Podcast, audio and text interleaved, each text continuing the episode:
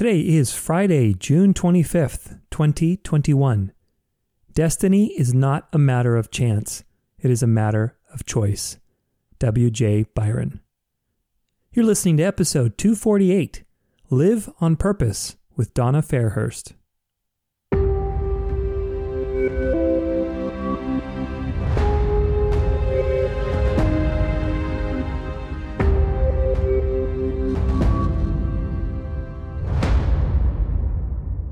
I do an exercise with my clients um, called Who's Driving Your Bus? Mm. And I liken the body to your car or your bus, a vehicle that you've been gifted with for your soul to reside in. And your mind is like the engine of the car. Your heart is the gasoline that you pour into the engine. And when you marry the mind and the heart, I call that sacred soul self. And when you are driving your bus from sacred soul self, you're aware, you're engaged, you're on purpose. This is the Dance of Life. My name is Tudor Alexander, and we are going to go on a journey to hack your mind, body, and soul for living your best life yet. Tune in every week to learn something new, grow, and get inspired as we discover the secrets of success and practice the art of fulfillment. And if it's one thing I hope you learn from today, it's that your life is a dance. And just like any dance, you can learn to dance it well. What's up, everybody? Welcome to the show. Happy Friday to you. Thanks again for spending some time with me today. Have an exciting guest for you. Her name is Donna, and she is a life and soul transition coach and the chief evolving officer of Soulful Solutions. She empowers her clients to create powerful pivots through any challenge and live on purpose with creativity and passion. Combining psychic abilities, aura imaging, healing energy modalities, and practical tools for daily living, she empowers her clients to their highest level of awareness here and now. I'm excited to have Donna on the show with us today. She has extensive experience in the world of energy healing, intuition, intuitive work, all that good stuff. We're going to be talking about a lot of different things in that realm, as well as her own journey through many challenges, including three near death experiences, and how she found her life purpose in her 50s and 60s. Very inspiring. So, if you've ever been curious about your own life and finding your own purpose, as well as energy work or how you can use this alternative perspective as a modality to help your own life, this is going to be a great episode for you. You know, in my own experience, I've done a lot of different things in this area. Uh, I've actually written about it in the in the big book I published recently, a whole chapter on energy medicine, and I've done you know I've spent so many you know hours and dollars trying different things, and I can tell you it's it's a very interesting world. Some of it's not you know, for me, but doesn't mean it's not for you. And some of it may be for you and not for me. So everybody's different. So you really just have to try and see. But the great thing is, is that can be a great alternative to anything that you're doing, whether it's in health, in business, uh, any kind of coaching. You know, sometimes just going and getting energy work done. You've, if you've listened to me for a while, you know I've talked about the emotion code uh, quite a bit. I've done, you know, Reiki and all that kind of stuff. So I've had a lot of different things. I've had readings done everything has a purpose in your life. And so, uh, if you're excited about that stuff, great. If you've never really tried it, you know, my challenge to you is to open your mind and see what you see what you can learn about yourself. So we're going to be diving into all that this episode. Super excited because Donna is quite the expert in this area. And if you want to connect with her, she offers a lot of these different kinds of services. Go check her out at donnafairhurst.com. I'm going to put the link in the show notes. This is episode 248. So just go to danceoflife.com slash podcast if you want to get the link and check her out. Thanks so much for being here. As always, subscribe and share with your friends, especially if it means something to you today. I really appreciate you being here. Let's do it. Live on Purpose with Donna Fairhurst.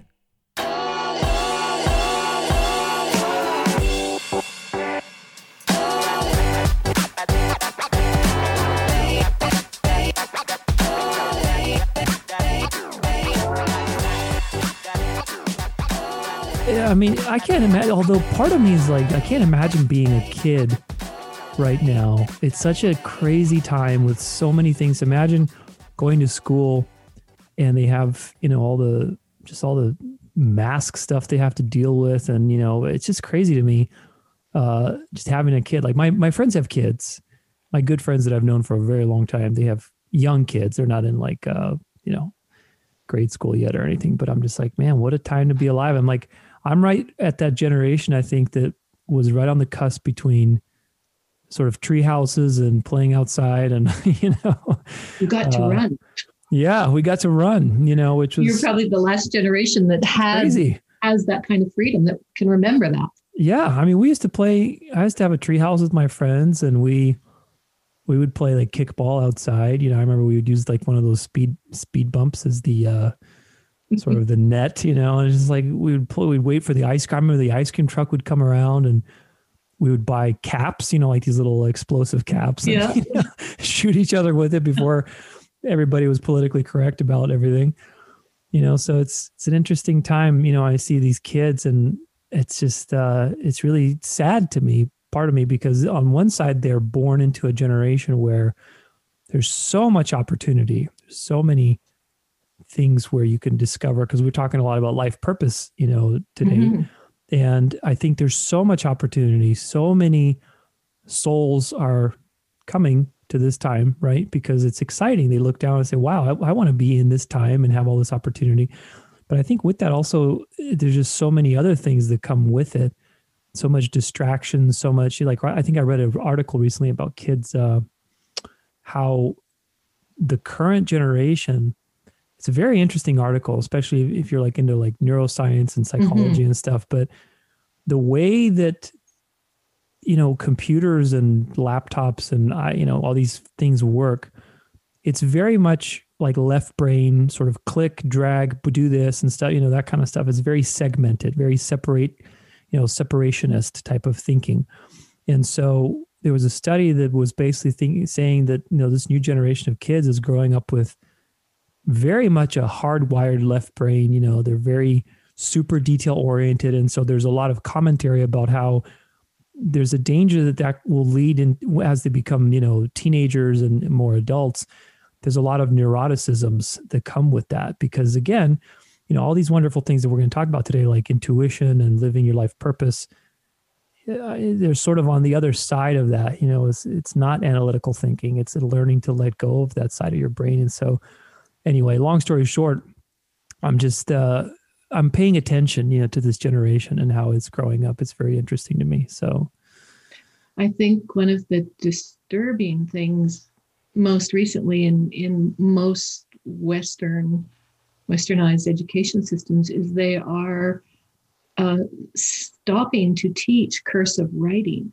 Mm, and cursive writing learned at an early age is the first thing that we learn other than you know coloring and you know artistic you know cutting and that um that's a, a wholly right brained activity really? That's printing is a wholly left brained activity.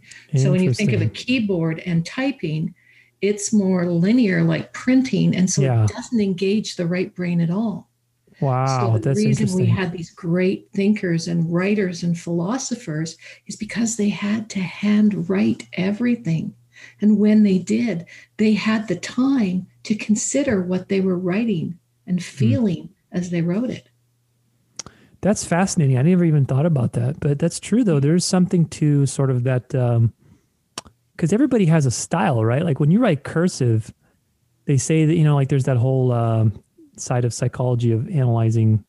I forget what it's called now, but you know the analyze mm-hmm. handwriting and yeah, handwriting styles and yeah, and it's like obviously like when you're trying to print, you're trying to fit into a particular box of how the letters look. But with cursive, it's sort of much more free form, so you're allowing your creative side, like you said, to come forward.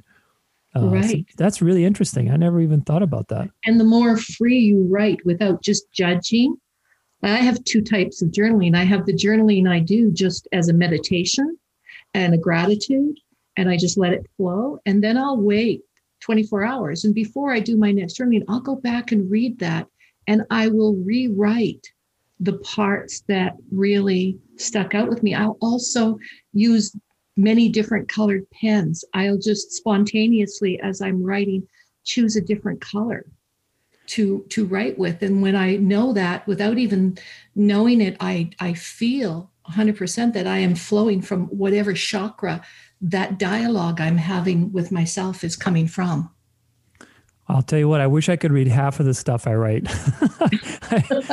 my handwriting is so terrible. And I mean, I'll tell you, like all the other, just today, I wrote something last because I have so much stuff that goes through my brain that I write it down as soon as it, you know, uh, it comes into my brain. Otherwise, I won't remember it.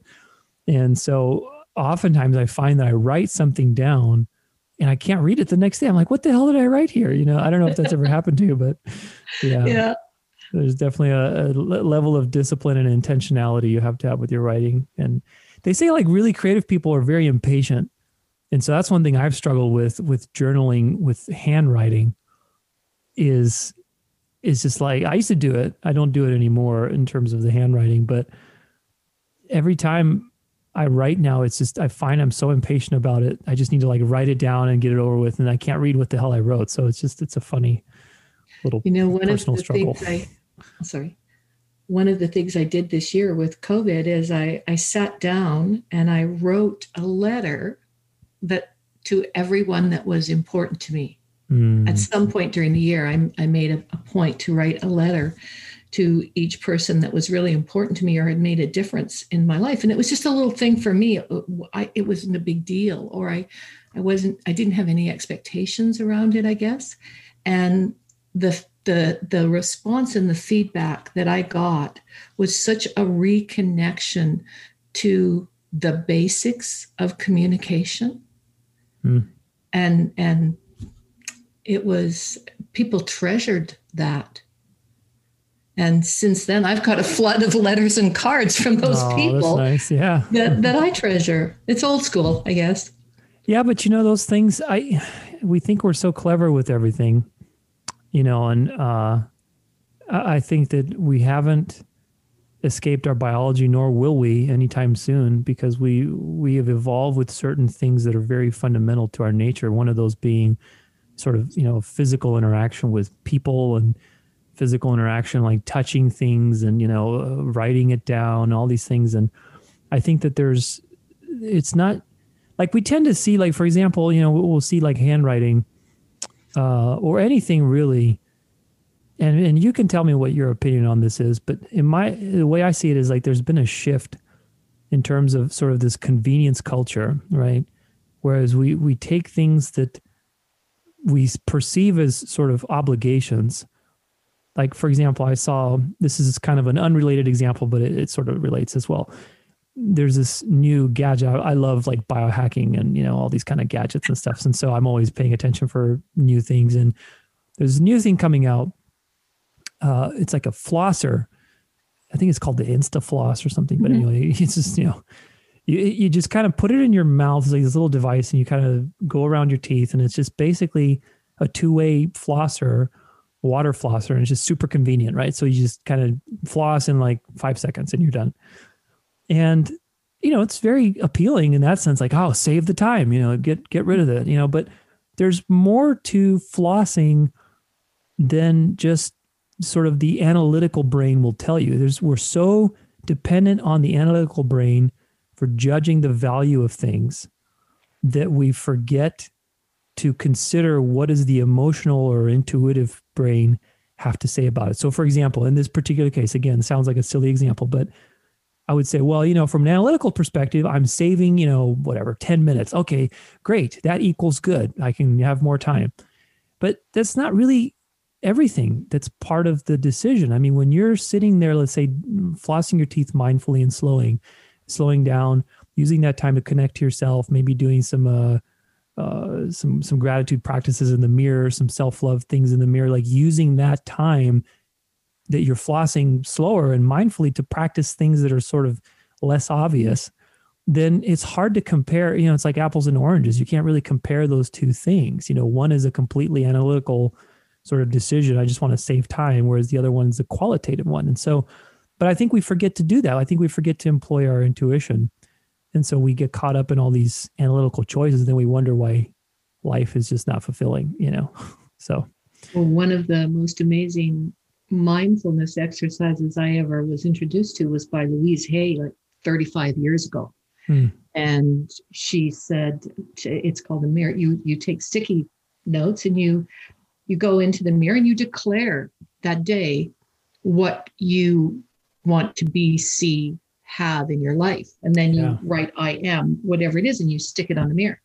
And you do that mindfully for 30 days. And it's kind of like all of these things around you. And what it comes down to in the end is that you're enough. Mm. So with my clients, I say, take a lipstick or a, a, marker pen and write on your mirror every day when you look at yourself, look at yourself and say, I am enough. I have enough. It is enough. That's so important. I, you know, I think mirror work has been one of the most powerful habits that I've been introduced to.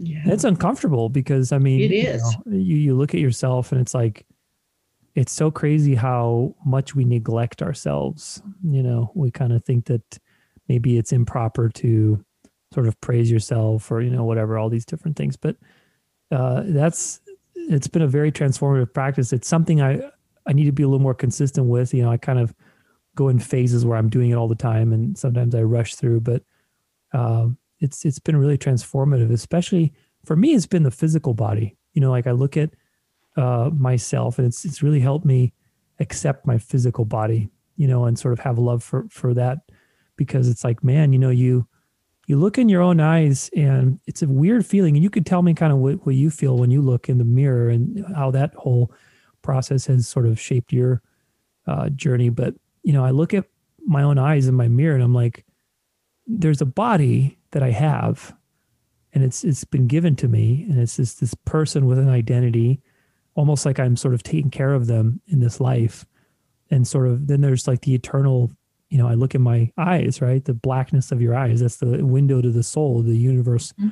at large. And it's just like this very interesting experience of not disassociation, but seeing the idea that I have a body, but I am not a body, and seeing that play out in front of the mirror is a very, uh, very interesting experience. It really leads to gratitude and acceptance and uh, a lot of things that we need, right? a lot of things that we need. I do an exercise with my clients uh, called Who's Driving Your Bus? Mm. And I liken the body to your car or your bus, a vehicle that you've been gifted with for your soul to reside in. And your mind is like the engine of the car. Your heart is the gasoline that you pour into the engine. And when you marry the mind and the heart, I call that sacred soul self. And when you are driving your bus from sacred soul self, you're aware, you're engaged, you're on on on purpose, regardless yeah. of where you are, what you are, who you're with, or what you're doing. If you're driving the bus of your life from that place, and just just like anything else, you need to take care of your vehicle yeah. You want it to last until your soul chooses to transition. So I was um, looking oh, at your ahead. health tips and I love them. You looking at the what? I was looking at some of your health tips and I love oh, them. Yeah. I the, printed uh, a bunch of them out for my husband. hacker blog, yeah. yeah. It's great. I mean, it's it's true though because ultimately, you know, I think one thing that I've seen, um, you know, is everything is related to everything, right? So ultimately, like for example, like people in the business field talk about business strategies or you know all these different things and you see all these people grinding their ass off and they don't take care of their bodies and it's like it, your body is your battery you know if you don't have a battery then you can't really do anything else i mean that's just uh, to me it's just natural that anybody now you don't have to be some crazy biohacker or anything like that. But I, I believe, fundamentally, I believe that the body, that the challenges we experience physically are actually sort of unique challenges that are related to our spiritual path. And I'm sure, you know, spiritual DNA. Yeah, Dead spiritual on. DNA. And then ultimately, like every challenge you have physically is there to evoke some spiritual lesson. And so the body to me is a canvas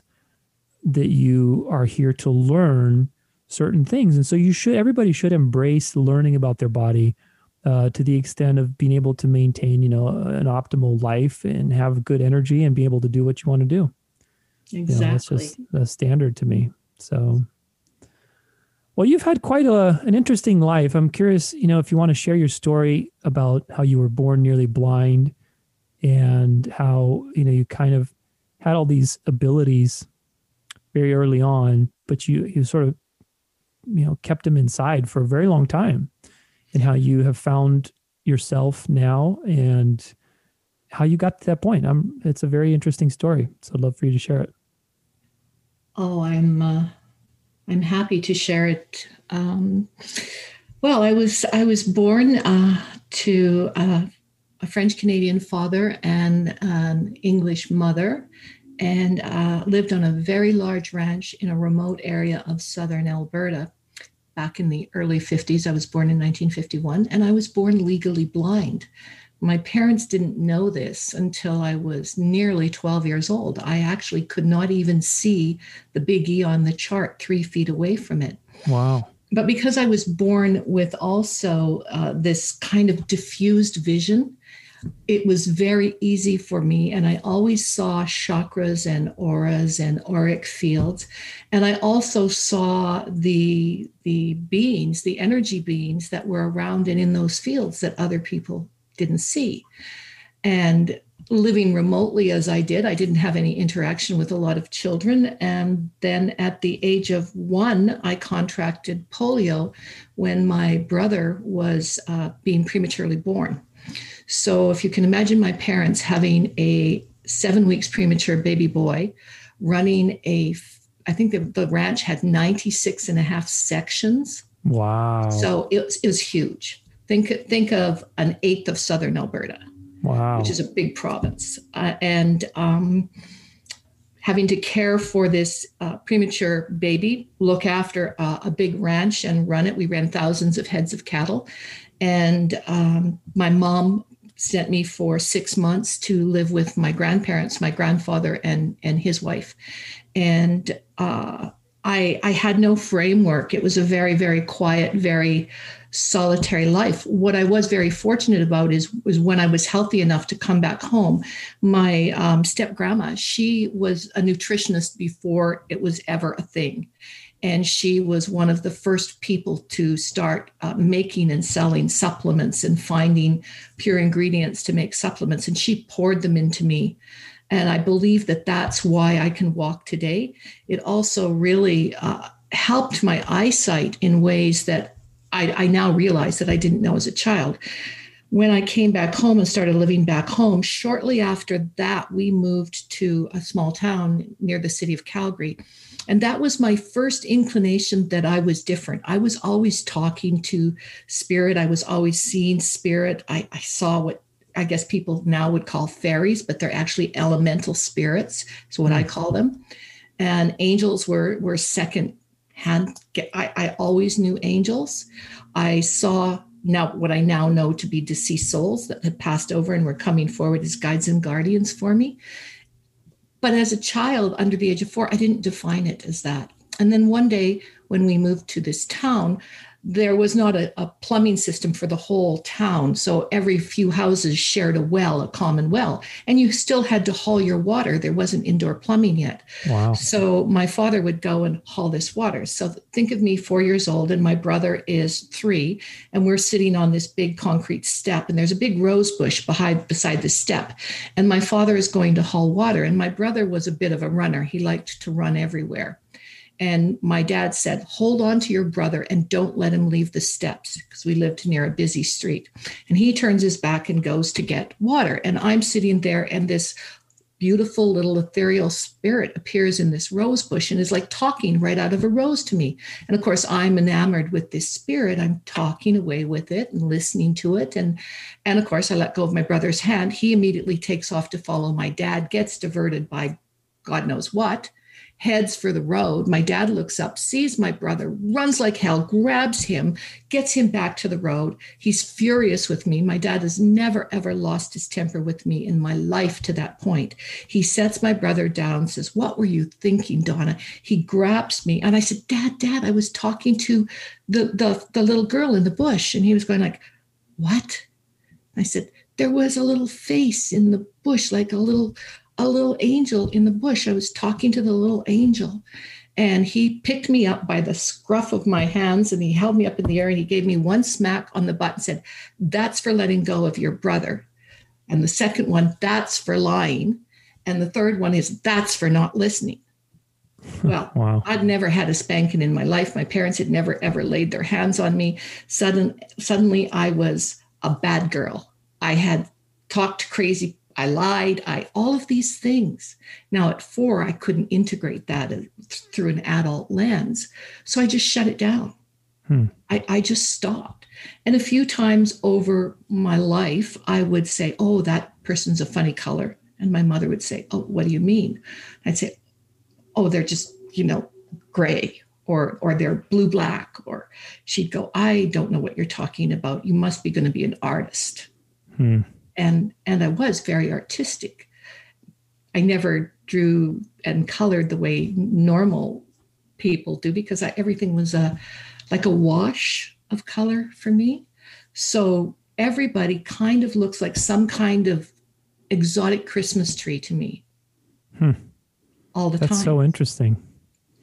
And then when I started talking to spirit, my parents got really upset around 12. They thought I was mentally unstable. And so my mother took me to a child psychiatrist and he said, Oh, she's just highly creative and da da da da da. We'll do some hypnosis sessions so she won't remember her bad dreams and, you know, create these other worlds around them. And so I did shut down. And I, I don't for one minute think that the hypnosis worked because I kept on seeing everything and doing everything and talking to everything, but I just never talked about it to anybody. Hmm. And then in my first marriage, I had a bad experience with my partner. Um, and then I, I, just completely shut down.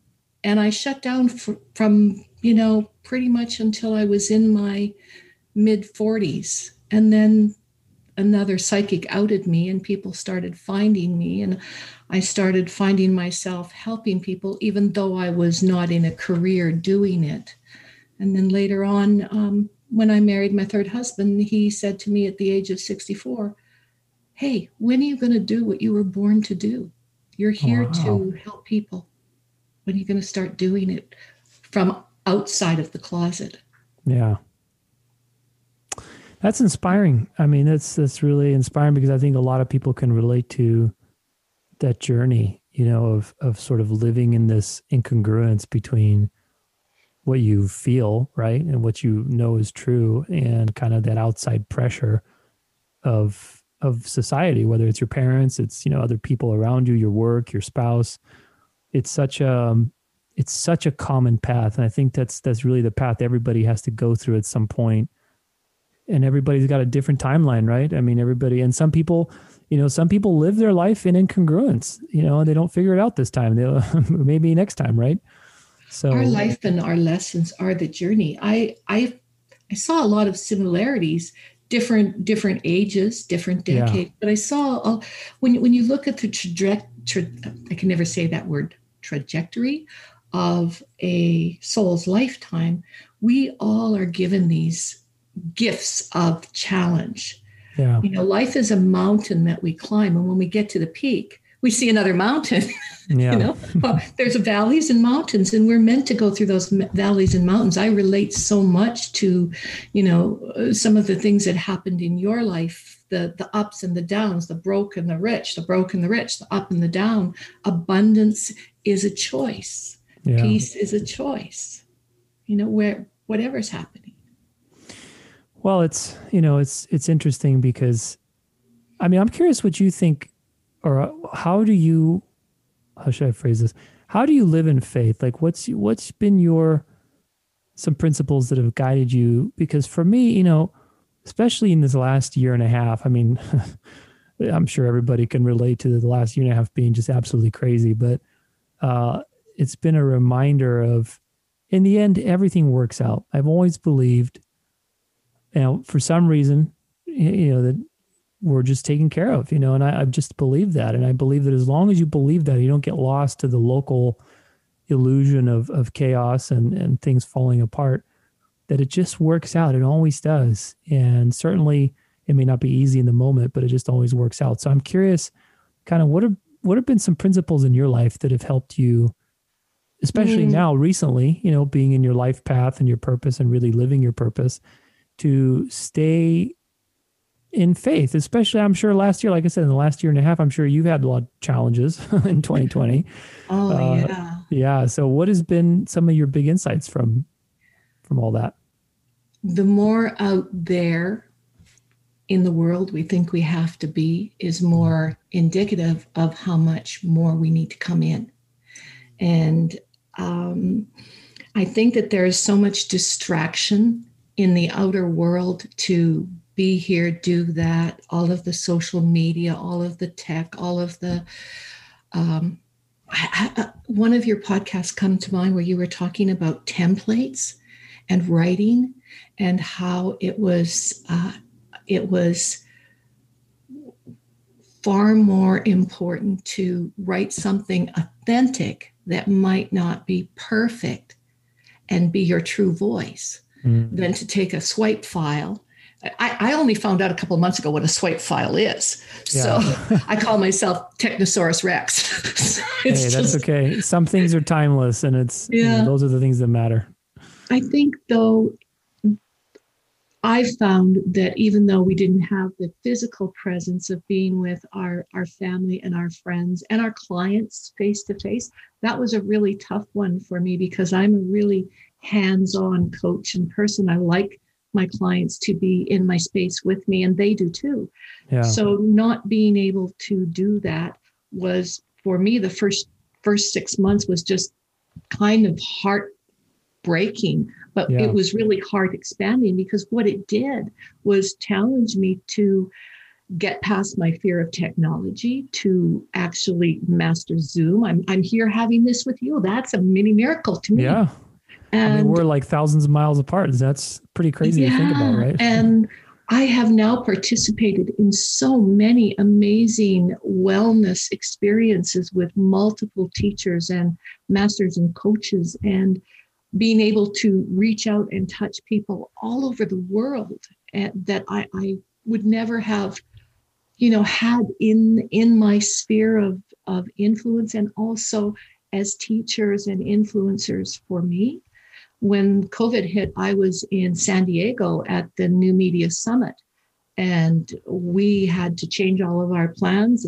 and pivot and get back. COVID was just hitting, it hadn't been officially declared in Canada. We were getting texts and emails from our children saying, Hey guys, can you get Canadian news down there? And actually, we couldn't get very much Canadian news. So, you know, I was at two o'clock in the morning trying to tune into CBC to see what was happening in Canada and what we had to do. And we ended up uh, being able to finish the summit, but switch our plans. And we literally got flew into Calgary, Alberta on the way home five minutes before the border closed. We would have wow. been stuck um, on the other side. And while they figured out what they were going to do with all the Canadians that weren't in Canada. Yeah. So it was a, it was a curve. Um, now I think I still have, you know, resistance to Facebook lives and things like that. But I realize now that it's just another way to be energetically clear and present, sitting with them the way I'm sitting with you. And that was a huge, not just a mind shift, it was a heart shift for me because I really, um, I teach energy, I am energy, we're all energy but I was kind of being controlled by the screen and the keyboard, and I felt that they were somehow bigger than my voice and my presence. Mm. So that resistance that I had, I had to, you know, cut that cord and delete it. That's so now one of my favorite things is delete. yeah. It's, you know, I'll tell you, there's a there's a value to learning to say no to things and letting go because a lot of times it's it's I think more about what you can delete rather than what you can add. Sometimes just deleting things makes a huge difference, right? I mean, yeah. So. so, do you watch Dancing with the Stars? Because you're such a great dancer. Oh gosh, no. I mean, I haven't watched that show in. For, my parents watch it, I think, when it's on. But you know, that show for me has I was actually on the tour, believe it or not, when they Were came you? to Phoenix. They, well, they wanted some local performers to be part of a mock competition. So my my claim to fame is I have a picture somewhere. I have to find it. I think it's on my Facebook profile, but it's right on the Dancing with the Stars stage. I'm doing some cool move, you know, whatever. It was like some grainy picture that one of my students took of on their phones. This was like in 2000, gosh, I think seven or something. So it was. It's hard to think that it was that that long ago. But yeah, I haven't watched it so much because to me it's just you know, we talk about authenticity and this will be a good good thing to talk about because for example, you know, learning your purpose or, or sort of being in your purpose, I think it's very important to to understand what isn't your purpose either, right? I mean, that's that's really a big one is knowing what you're not. You know, sometimes we get so focused on who am I? What, you know, why am I doing what I'm doing? You're trying to find like the positive, the affirmative stuff, and that's important. But sometimes the opposite way of doing things, which is okay, what am I not? Like, you know, where do I draw a line? Where do I delete? Where do I say no? That can help you figure out sort of the contour of your purpose too. You know, so that that's another way to look at it. And for me, you know, with Dancing with the Stars, uh, you know, the way they started the show and what it is now is is just total. And of course, yeah, I'm biased. I'm a you know I, I did that for a living, and so I have a different eye when I look at it. But which any professional would. But you know, you look at it in the beginning, and it was very much about ballroom dancing. And ballroom dancing, if anybody knows what ballroom dancing is or has watched it, is very much about male and female, and it's very much about traditional roles. Uh, you know, and it's very much about duality and and sort of discipline and skill and structure and there's just all these just a, a thing right and so now you know because they've tried to sort of i don't know if they're trying to compete with dan you know world of dance and all these different things and they're bringing on all these different things just to they've focused on the bells and whistles rather than focusing on the basics and I Mhm. think all this, the stuff we're talking about now, that's why I'm choosing to talk about it. I think it can expand to any other topic in terms of life purpose, because when you focus on the basics, you know, that's really where life is at. It's not in the waving your arms around and having this drama and trying to get attention and, you know, just trying to basically play to the algorithm of, of whatever's hot right now uh, and you lose your way. You lose your authenticity. Like I watched that show, and it's just like it's all just BS. And of course, it's television. You know, it's entertainment. Part of it is going to be sort of uh, you know out there and be more showbiz. But I don't know. It's just for me, it's it's lost its authenticity, and so I, I just it's it annoys me. Thank you. Thank you for sharing. I, I'm I'm happy to hear that because I don't watch it, but I have a lot of friends that do, and I love to dance and was was quite a dancer in my younger days. It's one of the things that my parents started me on really early to help me mm. with polio. You know, they were the original physiotherapists for polio victims in 1951 before there was Wow. physiotherapy, and they're the reason I can walk today. Um. I'll give you an example. My father would tie me on the back of a horse with my arms over the horse's rump, and my, I would be cinched on, and he would run the horse around and around a corral. And those big, warm, hot horse muscles would massage all the muscles in my body. Wow. And he would tie me on my back and do the same thing That's and so he would tie me on his back and he would jump into chain lake and he would swim miles with me on his back making Wow. my arms move and as soon as i could stand up and move myself they put me in a large cattle trough and had me swim in the cattle trough where they could catch me if i went under wow. so i became a dancer and a swimmer really on my dad would tie my feet on his feet and dance with me Your parents sound pretty inspiring. Are they still alive? No, no, my father has been gone for over 40 years and my mother for 12, Oh, but wow. they Okay. left all of the goodness behind, Yeah. you know. And my dad was a badass too. He was a French Canadian cowboy. So, you know, he was full of spirit and life. And my mom was highly educated and very um, linear, but also spiritual. When we were children, my dad was a French Canadian Catholic and my mom was a dyed in the wool Protestant. And so they decided that they would not raise their children in a specific religion. So for two weeks of a month, we would go to Protestant church, and the next two weeks we'd go to the Catholic church. And then every other month or every other week, depending on what whim was you know what was in the air that day they would take us to a church of a completely different denomination hmm. so by the time i was 12 i'd been to a sikh temple i'd been to a jewish temple i had been to a chinese church i'd been to a moravian church i'd been to an evangelist church you know i'd been prayed over in, in many different ways forms and faiths and when we were you know between the 12 and 14 my parents would say now find your way Pick mm. what hmm. resonates with you. And the lesson I got from them is that faith is a choice and it's what resonates with your soul and your heart and what speaks to you, what says, this fits me. It's it, it's gotten under my skin and I can feel it in me. And for uh, as a result, I have a sister and a brother, and all three of us have completely different spiritual practices.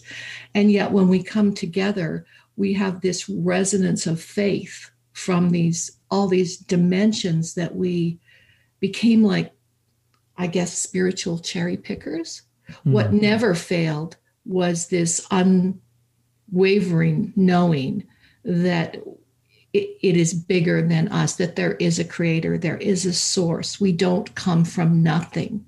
We are an integral part of all that is and a very necessary thread in the fabric of infinite unity.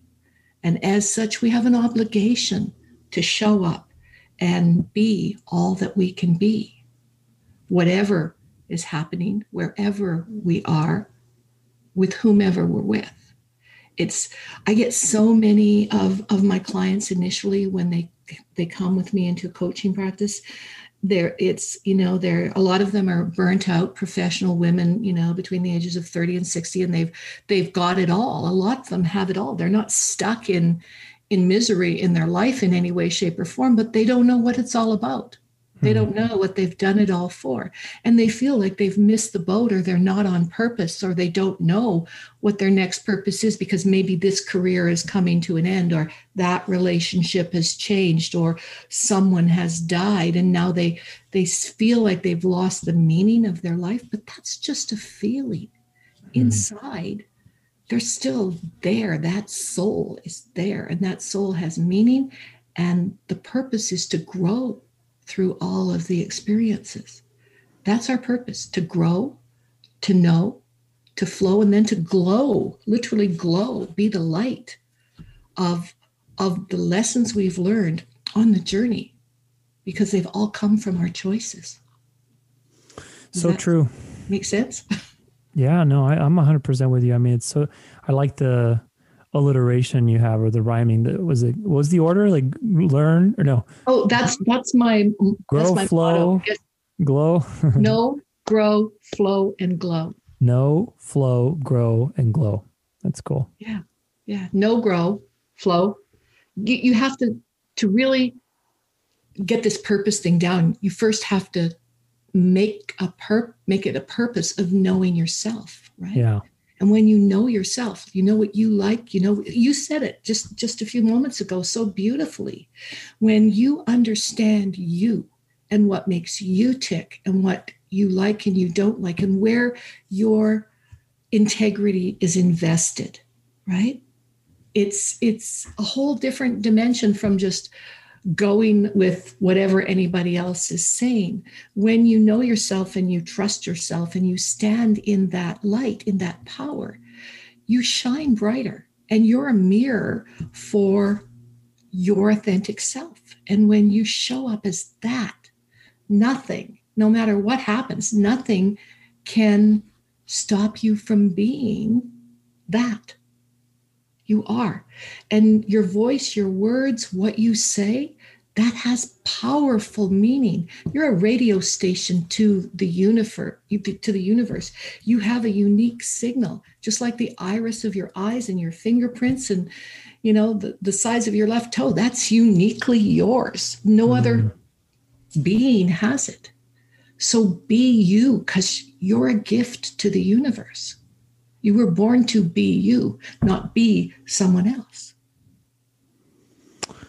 how funny we get uh, we get so trapped in comparing ourselves, right? I mean to to other people, to other people's journey. It's just we get in this trap of perceiving that we want something from someone else's journey, but we don't see sort of the the costs before and after that one thing, right? We don't see that everything comes with spiritual lessons. So it's not like one particular success is more desirable than the other because ultimately it's about that growth, that spiritual growth. Either way, you know, I, I always say you can't escape your transformation.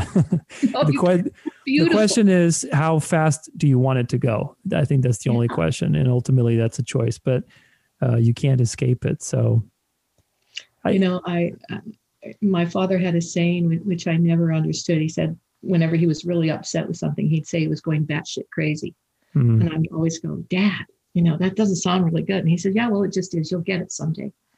And when this whole shift with the technology and having to meet my clients here on Zoom and and uh, on Facebook and that, I was just like you felt that shit crazy. going batshit crazy. and I remember sitting here, Tudor, and saying, Dad, I'm so sorry. I get it.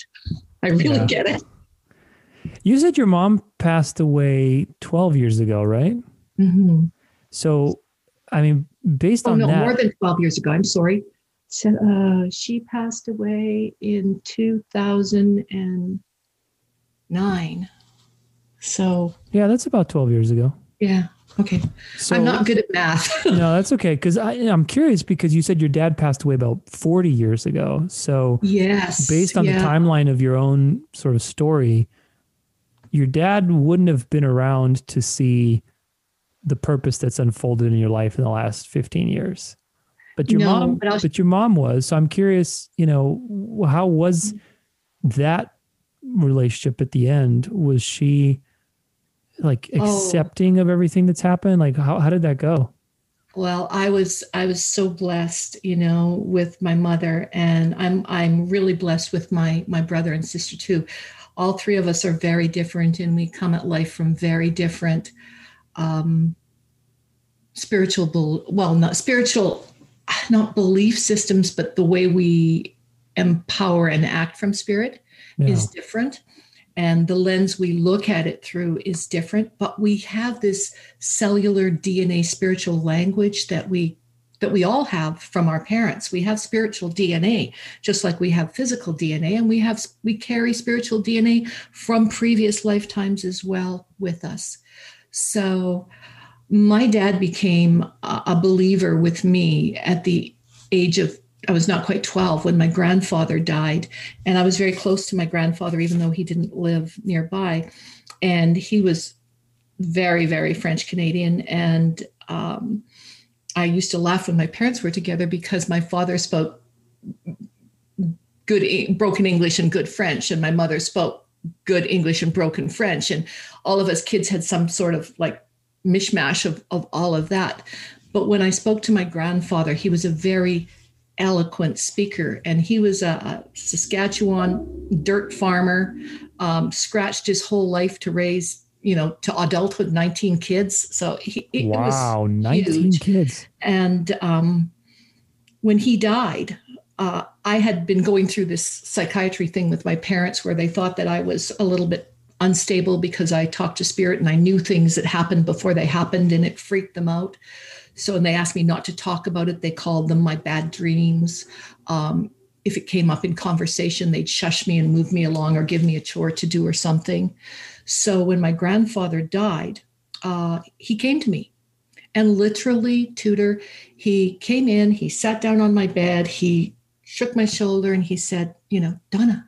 And I- had a nickname uh, from my older cousins. They called me Toady because I, I hop, sometimes my muscles would get weak because of the polio, and I would sit down and I would hop like a frog. Oh, So when I was young, they called me Toady, you know, because I was like this little toad hopping around yeah. until I got my feet. And um, he said, Hey, Toady, wake up. I need to talk to you. And so I said, I called him Papa. And I said, so Papa, what are you here for? Why are you here? Daddy didn't tell me you were coming. And he said, Well, I'm dead. And I said, What? he said, You were like um, 12 at the time, right? I, yeah, I was something like that. 11 turning 12. Yeah. And then he said, I'm, I'm, I'm dead. I've, I've, I'm with God now. And I said, Oh, well, then what are you doing here and i started crying and he said don't cry we don't have time i need to talk to you he said i'm i'm here for a specific reason i want to tell you exactly how i died what i what happened everything about it and i said okay why and he said because i want your father and your mother to know that you're not a liar that you're not crazy and that you're not making this up and this is the only way that they will believe it. Wow. And literally, he had only been dead a very few hours. They brought him into the hospital in Saskatchewan, which was an hour ahead of our time. And he was um, there for like three hours before the, all of the, you know, people started, the word started to get out.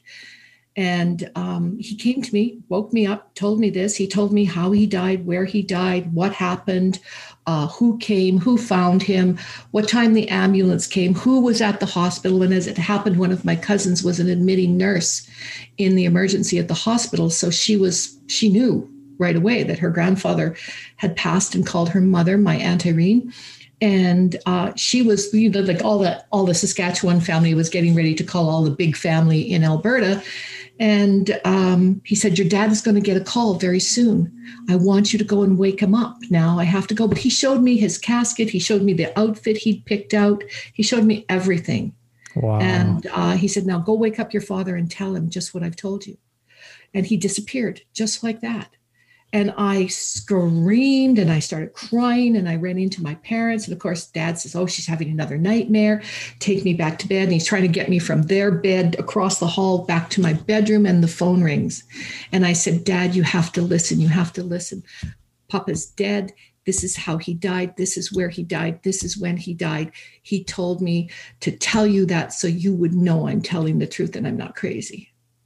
And so my mom's holding me in the hall. The phone is ringing and it's my auntie Irene on the phone. And we had, you know, those old 60s. This was in the 60s, and yeah. they had those little chair benches with a little table, telephone table. Oh, sure, yeah. The yeah, little yeah. telephone table is there, and my dad is going to try to sit down on the chair. And when he hears what is being said, he just kind of misses the chair and he sinks onto the floor, and his feet go out in front of him, and he's sitting on the floor holding the phone, and he's looking down the hall right into my mom and I's eyes. And he said, "Well, when did he die?" And then he said, Yeah. And how did he die? And okay, okay this is going to sound crazy, but what was he wearing when they brought him in? And then my dad started crying. And I thought he was crying because his father had died, which was true. But he was also crying because he realized in that moment how cruel and how awful he and my mother, quite, you know, unknowingly, or because of the type of faith that they carried, um, didn't believe me. Hmm. So when the conversation was over, he, you know, told my mom, calmed her down, and then he took me back to my room and sat on the bed and said, "I am so sorry. I'm so sorry that we didn't believe you. I'm so sorry that we didn't listen and see you through God's eyes." God never makes an imperfect child. Everyone is born perfect, just the way they are. And there's nothing wrong with you. But I still don't want you talking to people about ghosts. wow. That is what a story. Yeah. And so your mom, like when you, when she was, you know, about ready to pass away, she had started to see that that overlapped with you doing some of the work you do now, right? With all the energy healing and, and coaching and things like that. And so was she like supportive of it or w- was her mm-hmm. religious mm-hmm. beliefs kind of like, Hey, you know, that's too woo woo for me. You know, you got to go to go to church, that kind of thing. Was there, what was the relationship like at that point? Well, Tudor, I lived, I left Canada in 1979 and I moved to Southeast Asia and lived in Indonesia for 12 and a half years. Wow. And that's where I really, uh, it, undercover, again, it was, I, I, was exposed to a third world country that was massive with a huge population that was predominantly Muslim, but there were also uh, a lot of uh, enclaves of British and Dutch and French and even Japanese from the Second World War. Uh, there was a lot of nationalities. Uh, I was part of a, a, group that built an international school in Medan, which is the capital of Sumatra. And in our school, when we opened the school, we had 124 children and we had 17 nationalities. Wow. So it was a really huge experience of living in a, an a bubble of an international culture within a huge country that was predominantly Muslim.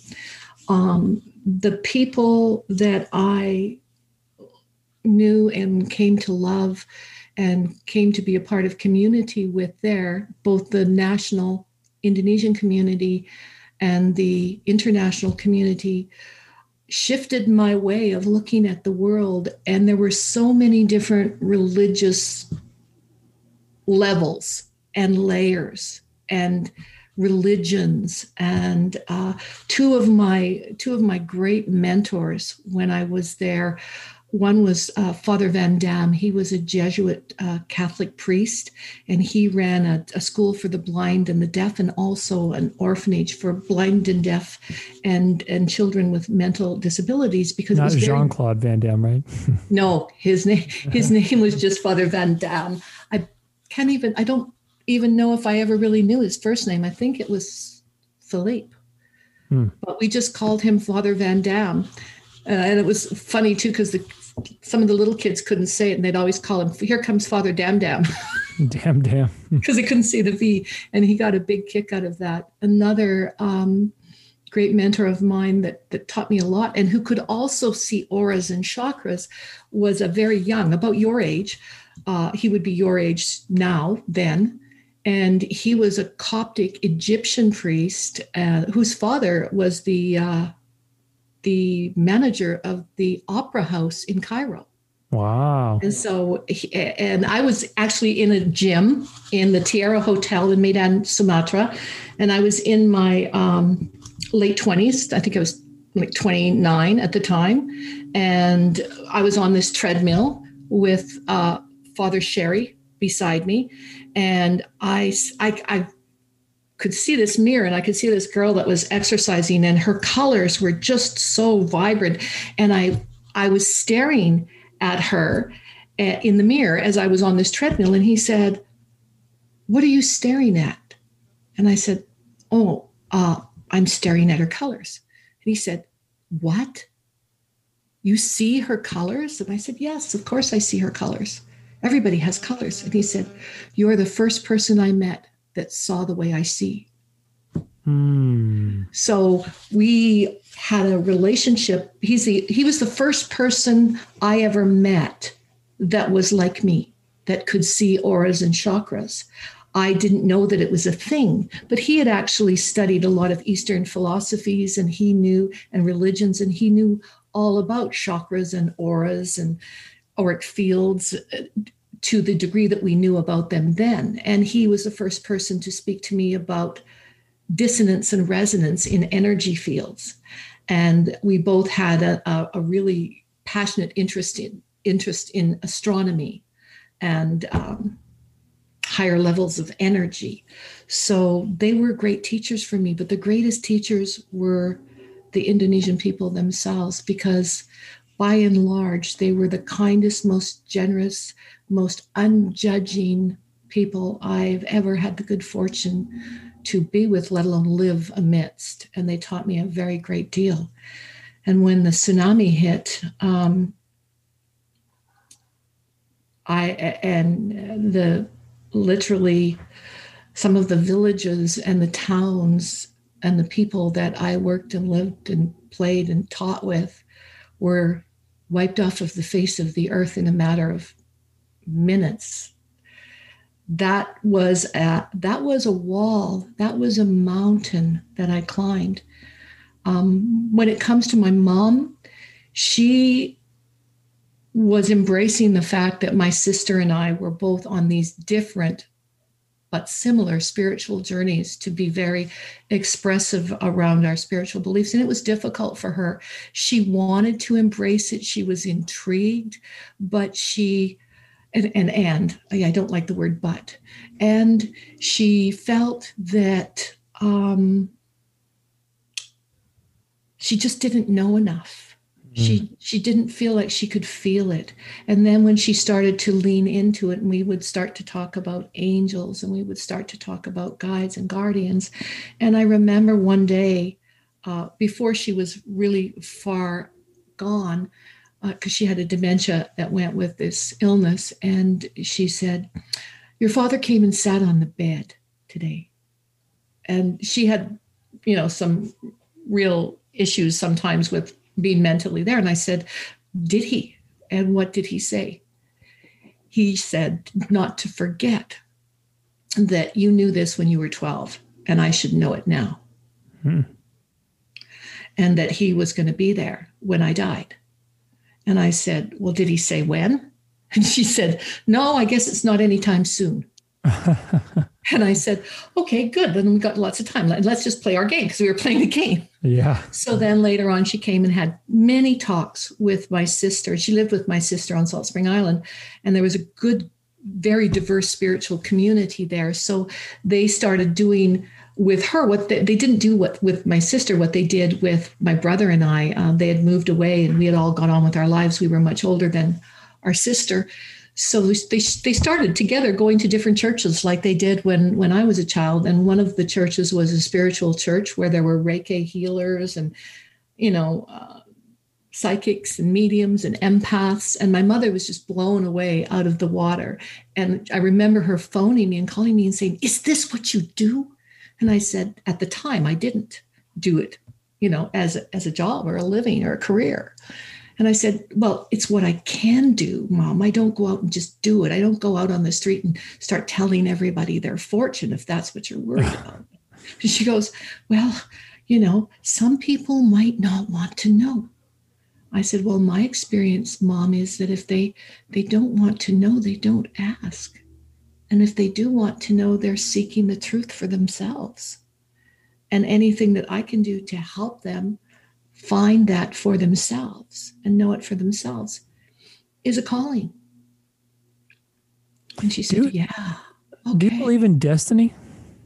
What do, what do you think about destiny I, and free will? Okay, uh, this is this is oh this is my very favorite thing to talk about. um, thank you, thank you for asking that question. Right now, I'm looking at two plaques on my wall, and they are my favorite my favorite quotes of all time, and they're both by Bryan.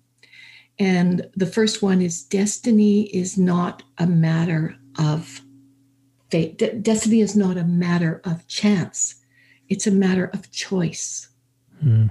We have gates, we have paths, we have a journey with unlimited alleys and sideways and byways and rivers that we can take. And every one of those is going to lead us in a different direction. We also have a higher wisdom and an intuition and an empathy, and we are able to read energy.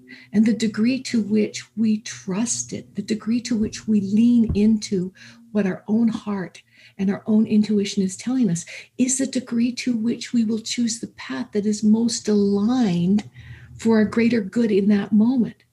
Now, having said that, it doesn't mean that, you know, when we take another turn in the journey, we won't loop back and have another opportunity to recreate that path. Mm. So you nourish your soul by fulfilling your destiny, but your destiny is always unfolding right where you are. It's not ever about where you're going to be, it's what you're being now that is your destiny. Your past is something that you grew through and you learned from.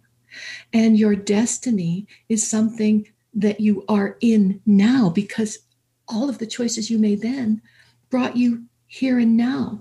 And if you are living fully as a fully realized human being, in integrity, in truth, with balance, love, commitment, cooperation, coherence, creating that in community for everything and everyone around you, starting with yourself.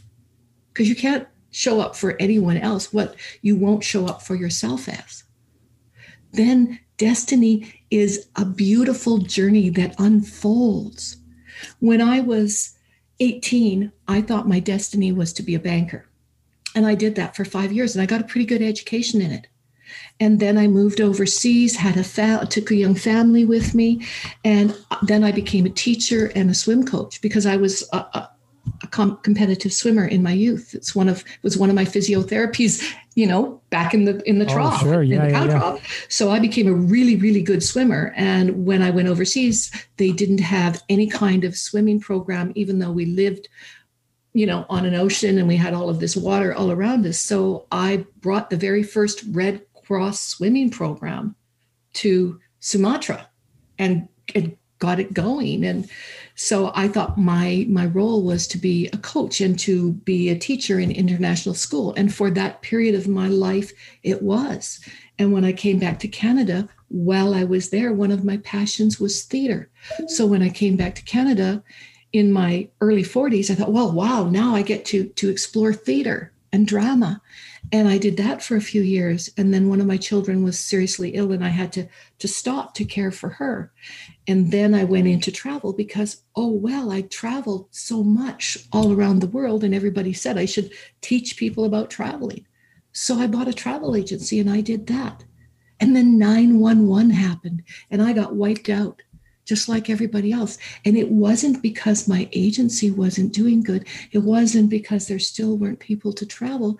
It was because the powers that be, the banks and the financiers, didn't trust the industry anymore and didn't trust that the industry and the entrepreneurs, the mom and pop brick and mortar people, would survive through this loop of the tragedy of 911 and what it did to the world and the industry. So I closed my agency, declared bankruptcy. My marriage had ended during the evolution of that, and I relaunched again.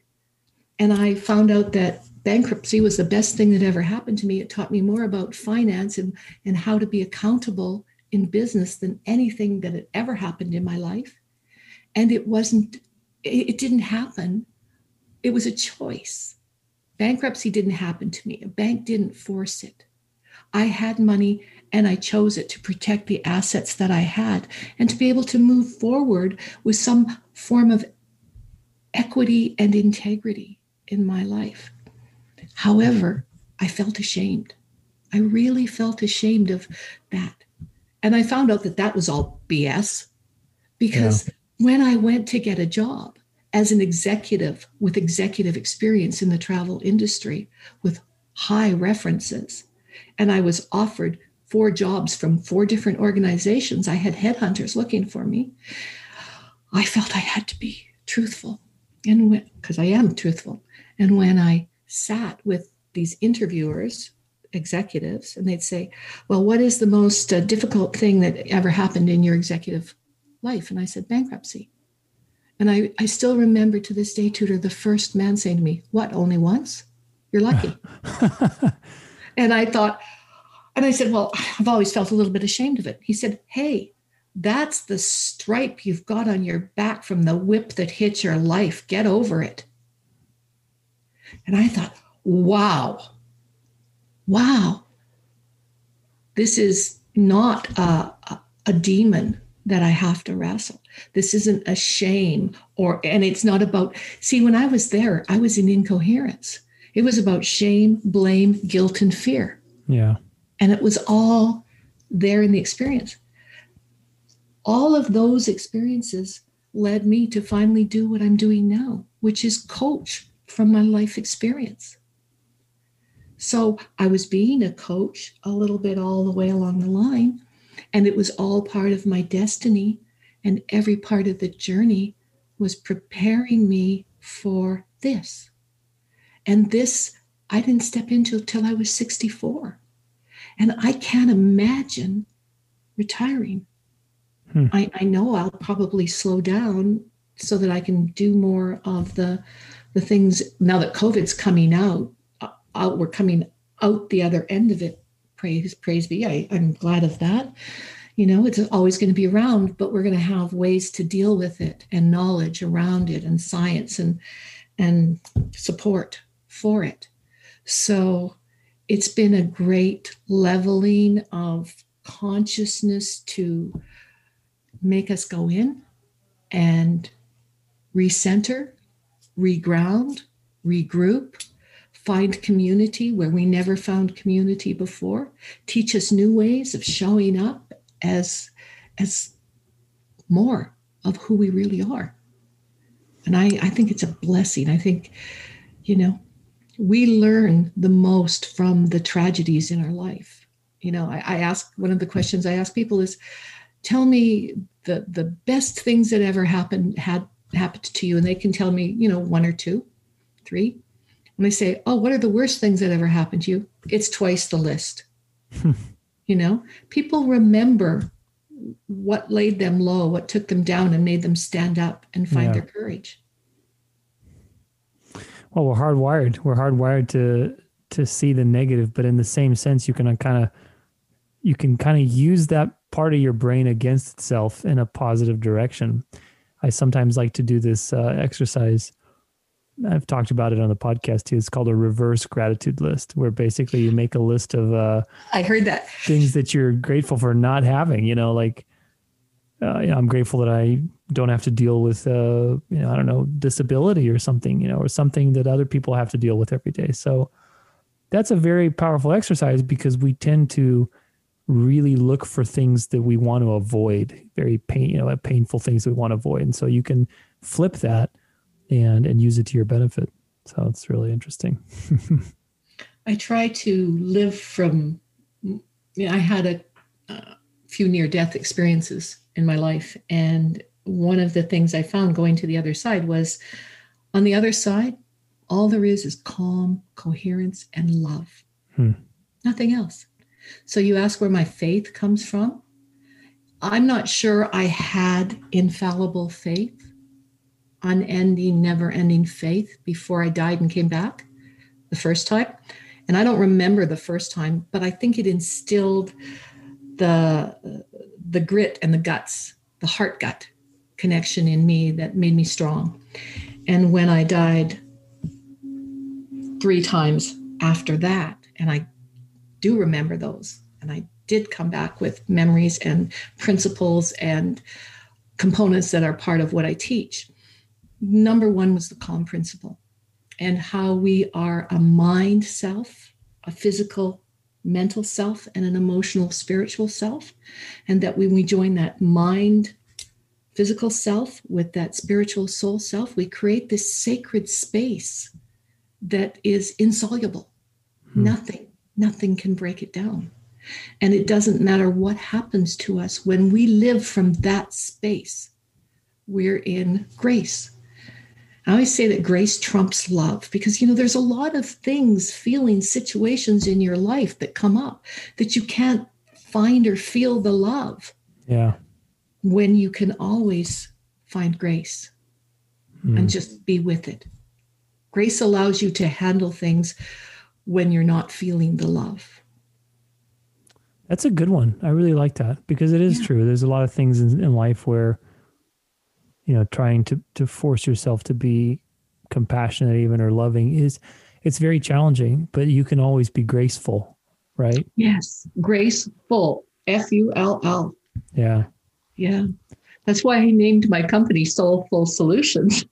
Oh, I didn't notice the second L there. That's true. Yeah. yeah, yeah. Yeah. That's interesting. So th- that was one of the principles from my near death experiences. I got the calm principle. I got sacred soul self. I got infinite unity. I got the recipe for choice. Have you ever read the book Journey of Souls? By, yes, I have. I think Michael Newton. Yes. What do you think about that in terms of your own experiences? Because he interviewed or he hypnotized a lot of people in regards to their, you know, past lives and all that stuff. So I'm really curious did, I you resonate to any of that? I absolutely 100% know that that we can dive into and do past life regressions and do our re, revisit past lifetimes. I've done it seven times myself. Um, I and and the reason I did that, the reason I ever even re- read that book in the first place, is I always had an affinity for the, the United Kingdom and I always mm. had an affinity. For, Was it in the UK that he did that? Um, right now I can't honestly remember. I don't. Yeah, I don't remember. I thought it was in the U.S., but I mean, it could have been the UK. But I don't always had an affinity growing up. Like I would, I read insatiably about the United Kingdom and the history of England and the history Right. of Scotland and Ireland and Wales, and it was befuddling to my parents. And I, and I felt like I just knew it. Anything I read about England, I, I felt it so deeply within me.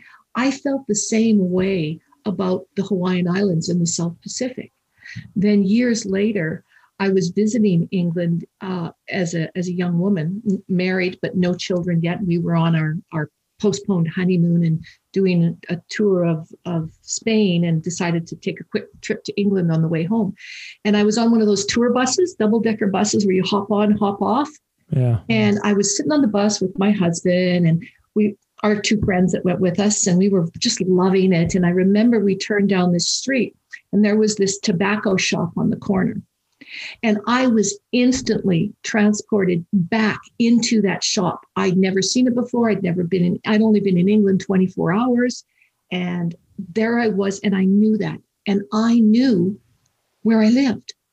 Wow. And it was such a shock. I, I, I reacted. I just jumped up. I clanged the bell. The bus barely stopped before I was jumping off and running. And our my husband and our friends just jumped up and they were running with me. They thought I'd lost my mind. And they stopped me just before I got to the tobacco shop. And I said, I lived here. I know this. This this place, this corner has been here for hundreds of years. I lived here. And they said, Don't be ridiculous. You know, you're what you've been smoking pot? and I said, No, I haven't been smoking pot. And it was like, Oh my God. So I said, Look, I know that four blocks from here, there's a square. And in the square, there are four big townhouses around this square. And I lived in the middle one to the west, and there's stone lions on the steps, and there's a red door. wow. And they, all right, let's go. And I just literally led the way without a map, without even knowing where I was. I went straight there. And there was the house, and there was even the house number was the same. Wow. That's crazy. You had the house number down too? Yeah. wow. Yeah. Well, I knew there was a three and a one and a seven. right. and it, it was just crazy and i i knew i, I- I when when was that life? Because uh, London's It- pretty old. I mean, it was it was in the late 18th century. Okay. and it, it was about 1817 1819 in there. I was a young Yeah. girl. At the age the age i saw myself at i was about seven or eight. And i grew up. I lived my whole entire life in that house. And i stayed there and looked after my i was a the oldest daughter and i st- never married. And i stayed there and looked after my parents. Wow. then fast forward oh what was it five years later my husband and i are on our way to indonesia. My father has just passed away and we were talking and we our daughter got sick and we had to make a stop in honolulu because she was a baby and she couldn't fly with her she had an ear in, infection. So we had to get off in honolulu and stay there for a few days so that the baby could get well. And it was the same thing as England. We were walking down uh, Kamehameha Boulevard, and the international market was there, and I just suddenly I, I knew everything. I knew where to go. I knew what the streets were, and I lived there at the turn of the 19th century. I, in the early 1900s, I lived in a life in Hawaii, a short life, but I lived a life there. That's so interesting how we get these downloads and you know they just they just come into your mind, you know, these pictures and it's like you you know you're not making it up because it's so vivid and it's so sudden. There's like literally no way that you could possibly intellectually create something like that in your mind. It's just like literally somebody's putting that image, you know, downloading it into your brain. It's such an interesting experience. Have you ever read um, Brian, Dr. Brian Weiss, Many Lives, Many Masters? No. He's an oncologist. He was an oncologist with 30 plus years experience. And he was one of my great teachers early on. Um, he noticed that people made a choice. He knew that when he gave a person a diagnosis of cancer, they made a choice in the first three seconds that they were given this diagnosis, he said he didn't know this early on. It took him about 20 years to figure it out. And he yeah. said, suddenly, he said, I realized I could sit there, I could look in their eyes, and I knew within two seconds whether they had were choosing to live or die. Wow. And it wouldn't matter whether they had, he said, I had people in stage, end stage four or five cancer that there was no reasonable expectation that they were going to live more than a few weeks or a few months. And they would survive, they would heal and survive. And other people who had a very mild case of, of treatable cancer that should not cause them death would choose hear cancer and choose to die. Hmm. And he said, what I learned is that that that any kind of facing of death is a gate. And then he went on to to study near death experiences because he had people that died like myself that died and had near death experiences and came back to, to tell about it and to talk about it. And he just wrote these beautiful books, but that's that's one I would many really, lives, many masters. Many lives, many masters. Dr. Brian Weiss.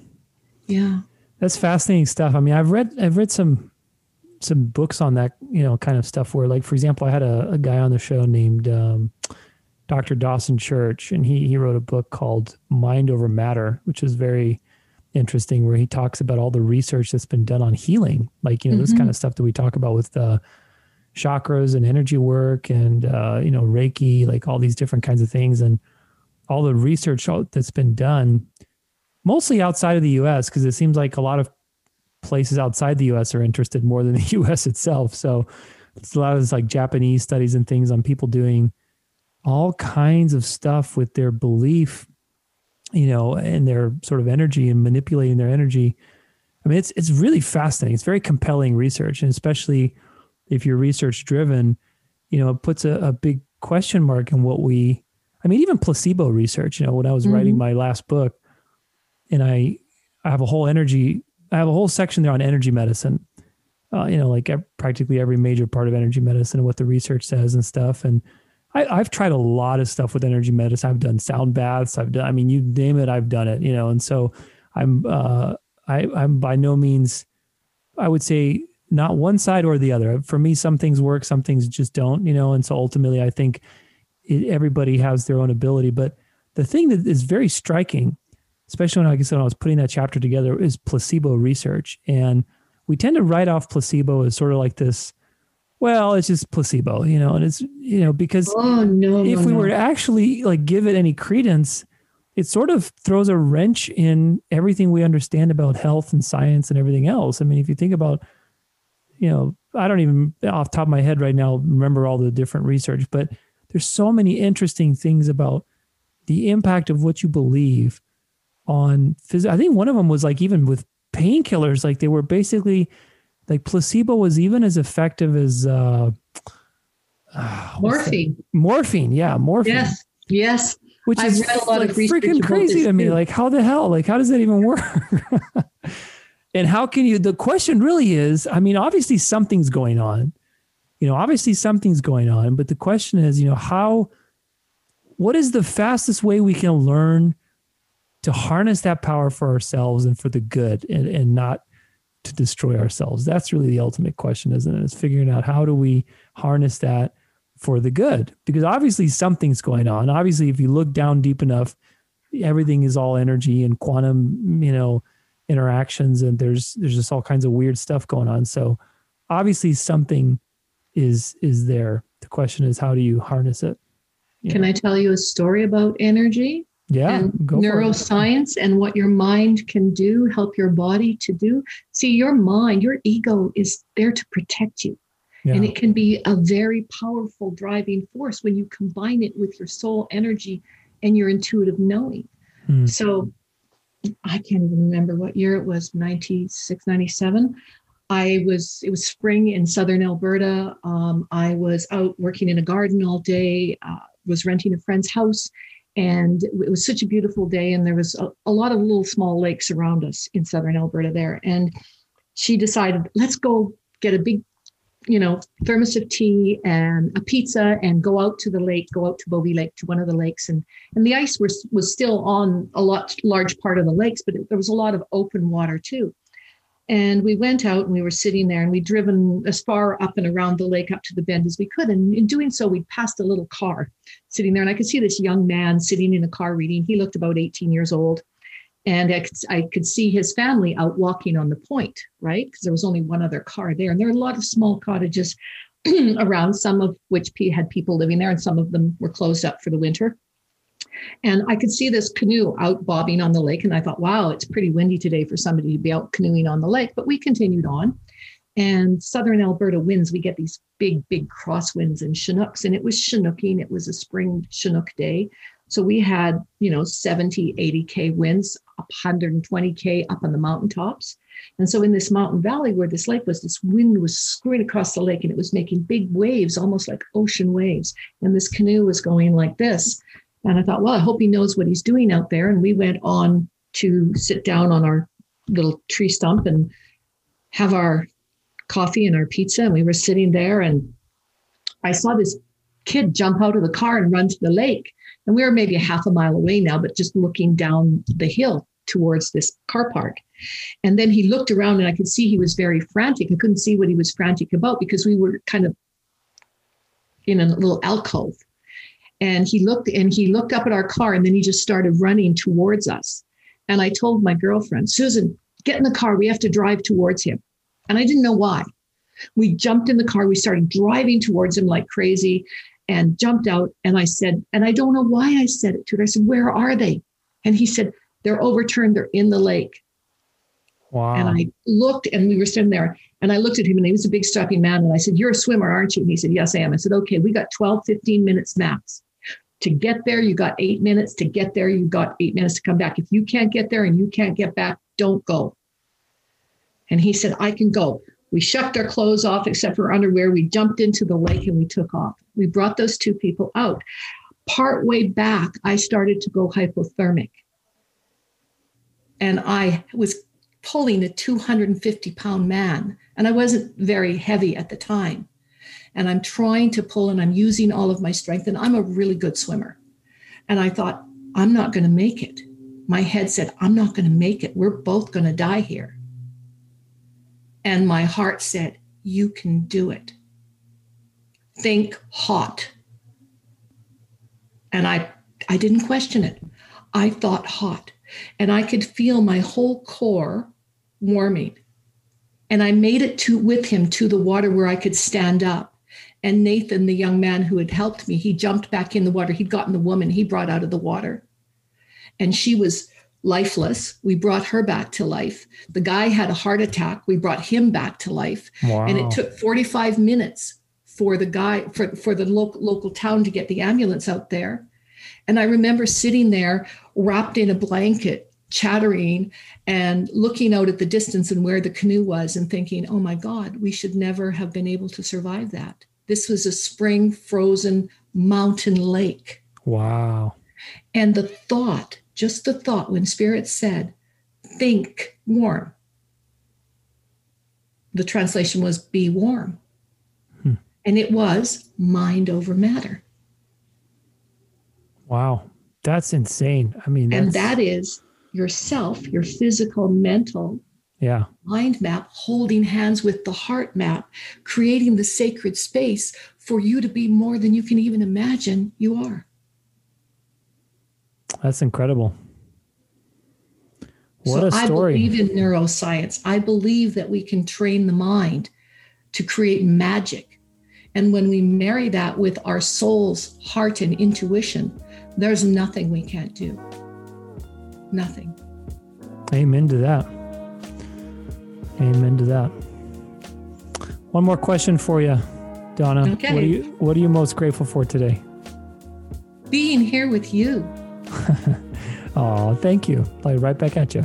I am most, great, most grateful for being here with you. Anytime that I can connect uh, with another spirit and share the journey and share the stories and the lessons, that's my purpose now and my reason for being now. And uh, now here. So I'm grateful for being now here.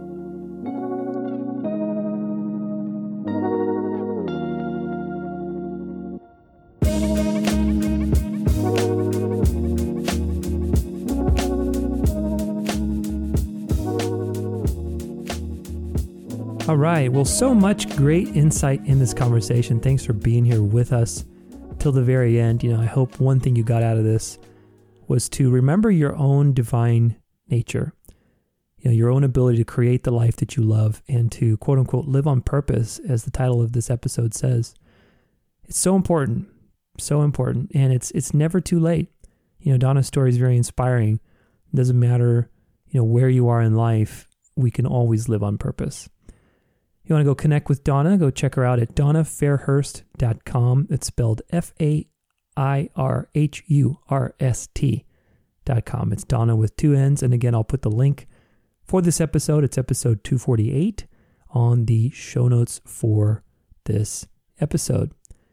Let's not forget our great quote from W.J. Bryan at the beginning of this episode Destiny is not a matter of chance, it is a matter of choice. I love that quote. You know, such a such a great reminder. In the beginning, I told you guys that I, I've had a lot of readings done. I've done a lot of energy work myself, like had it, you know, done to me. And I've had some people read, you know, do some readings on me that were very uncanny in the sense that there's no way that they would have known the things that they knew about me. And, uh, you know, it got to the point where I didn't want to know my future anymore. You know, I, I didn't want to know what was coming. And you can read a little bit about that in some of my books that I've, I've written uh, recently. But the point is, is that where am I going with this? Ultimately, it doesn't matter if if all your destiny's been pre-written and you know you, you've got a storybook in front of you and you have to just live it out because it doesn't change the experience of living it from day to day and making the choices. Even if somebody were to tell you everything that was going to happen in your life, exactly you you would still have to live every day moment by moment and actually experience those choices. That's a very different reality. And so ultimately uh, this is what living on purpose to me means is being in the now being intentional and living life frame by frame one day at a time. That's really all we can do is do our best and do it one day at a time. So enjoy enjoy your weekend. Live one day at a time. Be a little more present today. Tune into yourself and we'll see you on Tuesday for a little Tuesday transformation. Don't forget, your life is a dance. So go out there and dance it well.